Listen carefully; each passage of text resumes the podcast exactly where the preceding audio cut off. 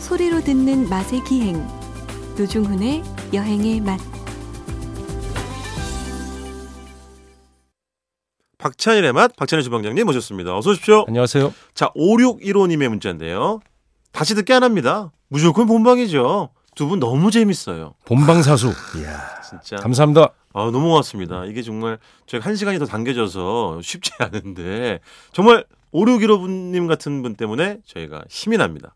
다음 문자 볼까요? 9277님입니다. 네. 강원도 야양. 여기는 양양인데 그쪽 분들은 드- 우리 귀로 듣기엔 야양으로 들립니다. 아, 그래요? 예. 난 양양. 양양이란 발음이 쉽지 않잖아요. 난 쉬운데.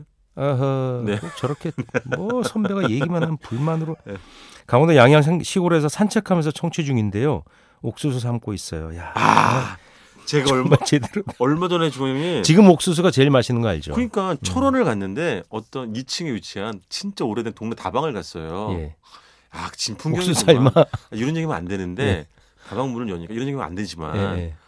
담배 냄새가 자, 담배 연기가 조금 원래 피면 안 되는데 동네 어르신들이 여기서 피는 거죠. 근데 동네 할아버지 두 분이 앉아 계시는데 예. 그 다방 어머니가 야 세상에 옥수수를 갓 쪄낸 거를 이제 주시는 거예요. 먹으라고. 그냥 그건 돈과 아무 상관없는 아, 거죠. 뭐 없지, 예, 당연히. 음, 원래 그 먹으러 간식을 너무 나누죠. 맛있는 거예요. 철원 옥수수. 난 진짜 그 옥수수 맛집이야 그러면 그 다음에 아, 그러지. 담배 연기 한번 뒤로 넘어가고 옥수수에 한번 뒤로 넘어가고. 아, 그 기억이 또 나네요. 예. 자, 아, 2367번님. 울주군 자수정 동굴 그- 근처 온천에 사랑하는 아내와 10살 아들이랑 오랜만에 1박 2일 여행 갑니다. 근처에 아시는 맛집 있으면 소개 부탁드려요. 아, 울주 가시는구나. 울주가면 울면이지. 네? 울주가면 울면. 아, 왜 이러세요? 이게 울산이잖아요. 예. 울산 최고 맛집은 가수 테이 씨 어머님 집이에요. 야 그런 거 홍- 홍보해 줘도 돼요? 예. 맛이- 아니 가정집 아 그 어머니 식당 하신다는 게 아니고 그 어머니 솜씨가 어마마 오. 어마무시. 아 저도 사실 못 가봤는데 그러면 저기네. 그러니까 그 네. 먹어는 봤거든요. 말하자면 보내준 그 걸 제야의 김수미 씨네. 아, 그런 거예요. 그냥 그 반찬 제가 태시 집에 가서 먹어봤거든요. 와 밑반찬이 너무 맛있고 손도 크시고 그 진짜 제가 여기 집에 한번 가보는 게 소원 중. 울산이 예전에 물맑기로 유명했고, 음, 그렇죠. 네네. 그러니까 뭐 이런 자연 풍광을 꼭 나오는 지역이었어요. 근데 그럼요. 거기가 중공업 단지, 자동차 공장이 생기면서 무슨 공업 단지로만 아는데 아니에요. 울산 자체가 원래 되게 유섭 깊은 그럼요. 지역입니다. 그러니까 뭐 신흥 무슨 공업 도시가 아니에요. 네네. 음. 저는 지금 울산은 가본 지 오래돼서 잘 생각이 안 나는데 우리 그 여행의 맛 다시 듣기 찾아보시면 이구석 여행 기자가 나와서 아마 이 울산 음. 이야기 를한 편이 있을 거예요. 예. 그 아니면 인터넷에 쳐보셔도 돼요. 이우석 울산 치면 이제 그 기사가 쫙 뜨거든요. 음. 그러면 거기 좀 아마 여행 정보를 울주 쪽에. 예, 예, 얻으실 것 예, 예. 같습니다. 자 이번 주아 이번 주 주제가 이거군요. 사실 제가 이거 보면서 좀 마음이 좀 싱숭생숭했는데 사실은 주방장님 이제 어, 조금 있으면 제가 어, 환갑 잔치 음식 해드려야 되잖아요. 나이를, 그래서- 나이를 그렇게 밝히고 그러세요. 그래가지고 예. 오늘 준비하신 게 추억의 잔치. 요즘 환갑이 어디 있어요? 세계 보건기구인가 뭐 어디서 발표 67세까지 청년이라 그랬어요. 아 그쵸. 아, 물론 예. 그치.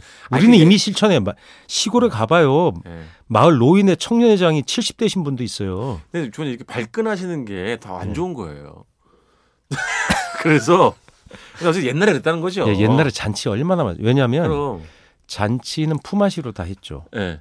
도시에도 품앗이로 했어요. 심지어 그럼요, 그럼요. 뭐 그 무시했죠. 도시도 서로 되게 친했잖아요. 요즘은 네. 그럼요. 뭐 누가 사는지도 모르고 아래 네. 윗집 다 누가 사는지 모르잖아요. 근데 그때만 해도 도시에서 뭐 김장에도 품앗이 하니까 네. 서로 잘 알기 때문에 잔치하면 와서 그 손 보태고. 친척들이 도와주기도 뭐 어. 하지만 어쩔 때는 동네 아주머니들이 서로 친구분들끼리 도와주고 그런 거 많이 했어요. 아, 그분들의 그 저기 뭐야 손놀림은 어찌나 날렵하고 날래고 예. 그런지 근데 이- 뚝딱뚝딱. 그때 들어보면 아뭐 예를 들어 누구 엄마는 홍어 잘 먹- 홍어 무쳐 아 맞아. 누구 엄마는 맞아. 잡채 잘하니까 잡채 무쳐 이렇게 해서 맞아. 자기가 기술 품앗이를 그렇게 했던 것 같아요. 그러네, 음, 음. 맞네요. 그러니까 뭐 그리고 본인이 얘기도 해요. 나는 홍어를 잘해. 응, 난 홍어 네. 할게 이렇게 돼요. 음, 맞네. 그러니까 사갖고 온 홍어를 손질해 갖고 보통 그 당시도 아마 짤 손질해서 왔던 것 같아요. 네네네. 그러면 여기서 막 잘라. 예. 요즘은 홍어 무침을 집에서 만들 땐 아예 자른 홍어도 있어요. 아 그렇게 준다 하더라고요. 네. 그렇죠. 예, 근데 예전에는 그걸 뭐 잘라 줬겠어요. 그렇지. 잘라가지고 그걸 양념에서 무칠 때만 다 틀리잖아요. 제 어렸을 때 기억이 예. 그때는 진짜 홍어로 했어요. 어. 요새 홍어 무침 그러면 가을이지 뭐. 8알 이상이 가오리를 그렇죠. 뜻하거든요. 그렇죠. 근데 예전에는 진짜 홍어였는데 그 홍어가 아주 싸서 그랬다기보다 네. 양이 꽤 됐나 봐요. 아 이 수확량이 네, 잡히는 게. 네네. 어획량이. 나중에 홍어가 90년대 뭐 80년대 후반에 되면서 거의 남행 및 뭐 환경 그렇죠. 변화로 안 잡히기 시작했는데 폭삭 줄었었지 진짜. 근데 홍어가 재밌는 게 동해안도 다 있어요 홍어가 네. 홍어는 무슨 흑산도 있는 걸로 알고 있는데 그렇죠, 그렇죠. 서해안부터 다 홍어가 있습니다 원래 그럼요. 그래서 그 흑산 홍어는 그 이동 경로로 보면 그 연평도까지 올라갔다 왔다 갔다 한대요.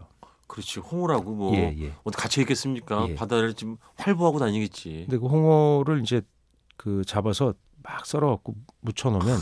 손맛 좋은 아주머니 했을 때랑 안 했을 때 다른 거예요. 아, 그렇죠. 예, 무도 싹싹싹 썰어 놓고 그걸 어리 제가 어렸을 때 초등학교 저학년인데 홍어를 너무 좋아했어요, 홍어회를. 아, 진짜 유망주였네요. 그 매운 거를 그렇게 네. 잘 먹었던 거예요. 그래서 어떻게 무치냐면 그 큰 스텐 그렇죠. 이나 플라스틱 옛날에- 함지 예. 함지 네. 옛날에 다라이 막 이렇게 그 있었잖아요. 일- 일본 말로 달아야 그러니까요. 되는데 함지박에다가 넣고 막 양념 넣고 석석석 무 그때는 무슨 장갑을 껴요 맨손으로 하지 그렇지. 그래서 싹 묻혀갖고 놓으면 그게 이제 그 잔치 되기 전에 몇 시간 전에 해요 그러니까 그렇지. 아. 살짝 숙성이 돼요 그리고 양념이 싹 배갖고 맞아요. 그러면 저는 홍어만 먹었어요 그 특히 홍어 어디가 아, 맛있냐면 홍어 빼드셨구나. 뭐 뼈, 뼈. 당근 오 이런 거 안 먹고 예, 홍어만 골라서 아. 싹싹 빼먹는 거예요 그 뼈의 연골이 있는 부위가 알죠. 기가 막히게 아 그 부분이야. 그게 그게 저기 백미예요 진짜로. 그래서 저는 그 후에도 그 함흥 냉면집들 있잖아요. 네. 중구청 앞에 거기 가면 홍어회 추가 아 그렇지. 예, 그걸 얹어 갖고 맞아. 근데 양이 너무 이제 그 냉면에 얹어진 건 많지 않잖아요. 얼마 안 되죠. 그걸 아득 아득 그 맛인데 아, 맞아. 그걸 이- 그걸 지금 도 잊지 못하겠어요. 그 꼬드득 꼬드득. 예, 그- 꼬드득꼬드득. 아, 근데 지금은 이제 잔치를 하면 뷔페에서 보통 뷔페에서 그걸 먹게 되잖아요. 그렇죠. 때 드시면 거기다 가오리가 많이 나와요. 맞아요. 맞지. 가오리와 홍어는 그다음에 이제 등급이 다 있는데 네. 국내산 홍어로 무친 건 최상 등급이에요. 아 그건 뭐 어디 그건- 구경하기도 어려울 걸 그거는 요즘에. 사 먹기가 좀 어려워요. 어렵지 예. 어려워요. 파는 집에서 그걸로는 아마 안 할 거예요. 맞아. 거의 수입으로 하죠. 그렇죠. 그다음에 수입, 그다음에 국내산 가오리, 그렇지. 그다음에는 수입 홍어, 그렇지. 그다음에 수입 가오리 이렇게 순서가 이렇게 됩니다. 그러니까 맛, 맛과 등급의 순서가 대충 이 정도 보시면 돼요. 그렇지. 그러니까 그렇지. 국내산 가오리로만 해도 또 되게 맛있죠. 그렇죠. 근데 보통 아까 숙성 이야기를 하시긴 했지만 이 홍어 무침은 회처럼 예전에 홍어에서 빡 삭혀서 그렇게 하는 건 아니니까 예. 훨씬 좀 홍어 접근성이 회라기- 좋잖아요. 홍어회가 아니고 그냥 홍, 그러니까 그냥 홍어회죠. 그렇죠. 날회. 날 그렇죠. 예, 예. 숙성하지 않은 삭히지 않은 숙성 안 한 거. 예. 그렇지. 싱싱한 채로 그냥 바로 맞아. 들어 그게 그 홍어회를 우리가 지금 먹는 것들이 그 전라도식 홍어회가 네. 서울에서 대히트잖아요. 그렇죠. 근데 서울 사람들의 홍어회는 대체로 무치는 홍어회를 의미했고 맞아 맞아. 수산시장 그래 그 그걸 지금도 알 수 있는 게 수산시장에 가면 홍어회 많이 나와요. 홍어가 음. 꽤 많이 나옵니다. 네. 그 경매가 꽤 돼요. 어 지금도 예, 예. 그래서 어. 저는 그 요리할 때 그거 사가지고 뭐 홍어를 갖고 뭐 요리도 해보고 이렇게 하는데 네. 그래서 홍어가 서울의 수산시장에도 꽤 들어와요. 그 어디서 잡히는 거면 서해산 홍어. 아 주로. 그렇지 그렇죠. 주로 그렇죠. 예, 서해안 홍어고 그 전라도 쪽 홍어는 비싸요. 네. 가격이 대체로 좀 비쌉니다. 아 저번에 갑자기 생각이 난 건데 네. 그 왜 지난번에 한 번 말씀드렸습니다만 그 광주 MBC인가랑 해서 그 아이슬란드 홍어 갔다 오셨잖아요. 네, 예, 예. 그 상 탔던 것 같은데 그 예, 프로그램 그 그쵸? 상을 여러 개 탔어요. 최근에도 또 또 예, 예. 그쵸? 아, 최근도 또 탔어요. 사신 것 같아요. 상을 제가 아는 것만 세 번인가 해서 뭐 엄청 큰 상 많이 탔습니다. 네. 저는 그런 기회가 참 좋은 것 같아요. 우리 어떻게 보면은 지역성이 아주 도드라진다고 흔히 평가받는 그 요리와 음식 재료를 예. 연원을 찾, 아, 연원이 아니라 찾아보니까 아이슬란드랑 이렇게 어떻게 그렇죠. 공통점 그게 왜 찾아내가지고 그랬냐면 그 방송의 그건 참 좋은 것 그 같아요. 기획 의도 중에 하나는 네. 그 광주 MBC에서 기획을 네네. 하는데 홍어가 그 몇몇 인터넷 커뮤니티를 통해서 네. 혐오의 상징으로 그것이 되는 아, 것에 대한 진짜. 분노였어요. 너무 화나요 진짜. 예, 예. 뭐 말도 안 거기서 되는. 거기 시작한 거에서 그거 먹는 음식으로 음. 뭐 사람을 차별하는 것은 그것이야말로 인류가 반대하는 것이다. 그래서 여러 가지 사례를 다 합니다. 그래서 미국에서도 예를 들면 치킨 먹는 사람이라는 것은 음. 어, 특정 인종을 비하하는 말이에요. 아, 뭐 싸구려 치킨 예, 을 그냥 예. 먹는다 뭐 이런 식으로. 예, 그걸 특정 인종이 그걸 좋아한다 이런 아, 걸로 해서 맞추군요. 절대 입 밖에 내면 안 되는 거예요. 그럼 그럼. 그래서 그런 거는 뭐 심지어 그 형법으로 처벌합니다. 음. 그래서 그런 것들 이제 아이슬란드에서 이 홍어를 먹는 거 같고 뭐 이상하게 보는 시선 아, 엄청 삭해요 거기. 홍어를. 그러니까 그 진짜- 예, 뭐 제가 예. 먹는데 우와 이건 뭐 너무 심하잖아 그 정도로 네. 삭혔어요. 아니 우리 코너에서도 얘기해 주는데 그 얘기를 듣고 제가 너무 깜짝 나주 놀라가지고. 나주 홍어 수준으로 삭혀서 내는데 예. 거기서 그 질문을 이해를 못 해갖고 예. 통역이 엄청 고생했어요. 왜 먹는 걸 갖고 남을 혐오해요? 그게 무슨 아, 뜻이에요? 아, 아, 아. 그 질문의 의도를 설명을 아무리 해도 못 아, 알아들어요. 그렇지. 네. 그게 뭐 이, 아휴, 말해 그- 그게 보겠습니다. 되게 재밌었어요. 네. 어쨌든 간에. 그럼 근데 이제 잔치 음식 할 때 아까 이제 기술 품앗이 이야기하시면서 홍어 무침도인데 이것도 잡채도 이제 무쳐낸다 그랬잖아요. 아 근데 그 네. 홍어 얘기하면 아, 홍탁이라는 음식 있잖아요. 있죠. 그 홍탁들 혹시 드셔보 사서 드셔보셨어요? 아, 저요. 한 만 삼천 번 먹은 것 같아요. 아 근데 원래 그게 제가 이제 그 목포에 가서 목포 홍탁의 네. 고향이 목포라고 하잖아요. 네네. 그래서, 그래서 그 파는 양반 어른한테 여쭤봤어요. 네. 이게 언제부터 팔렸어요? 이게 얼마 안 됐지. 그러니까, 아, 그렇지. 여기 고향이라면서요. 네. 홍탁이 원조잖아요. 원조는 맞지. 근데 왜 얼마 안 됐어요? 아 이걸 왜 사먹어? 이건 그냥 잔치집이나 상가집 가면 주는디. 그렇지.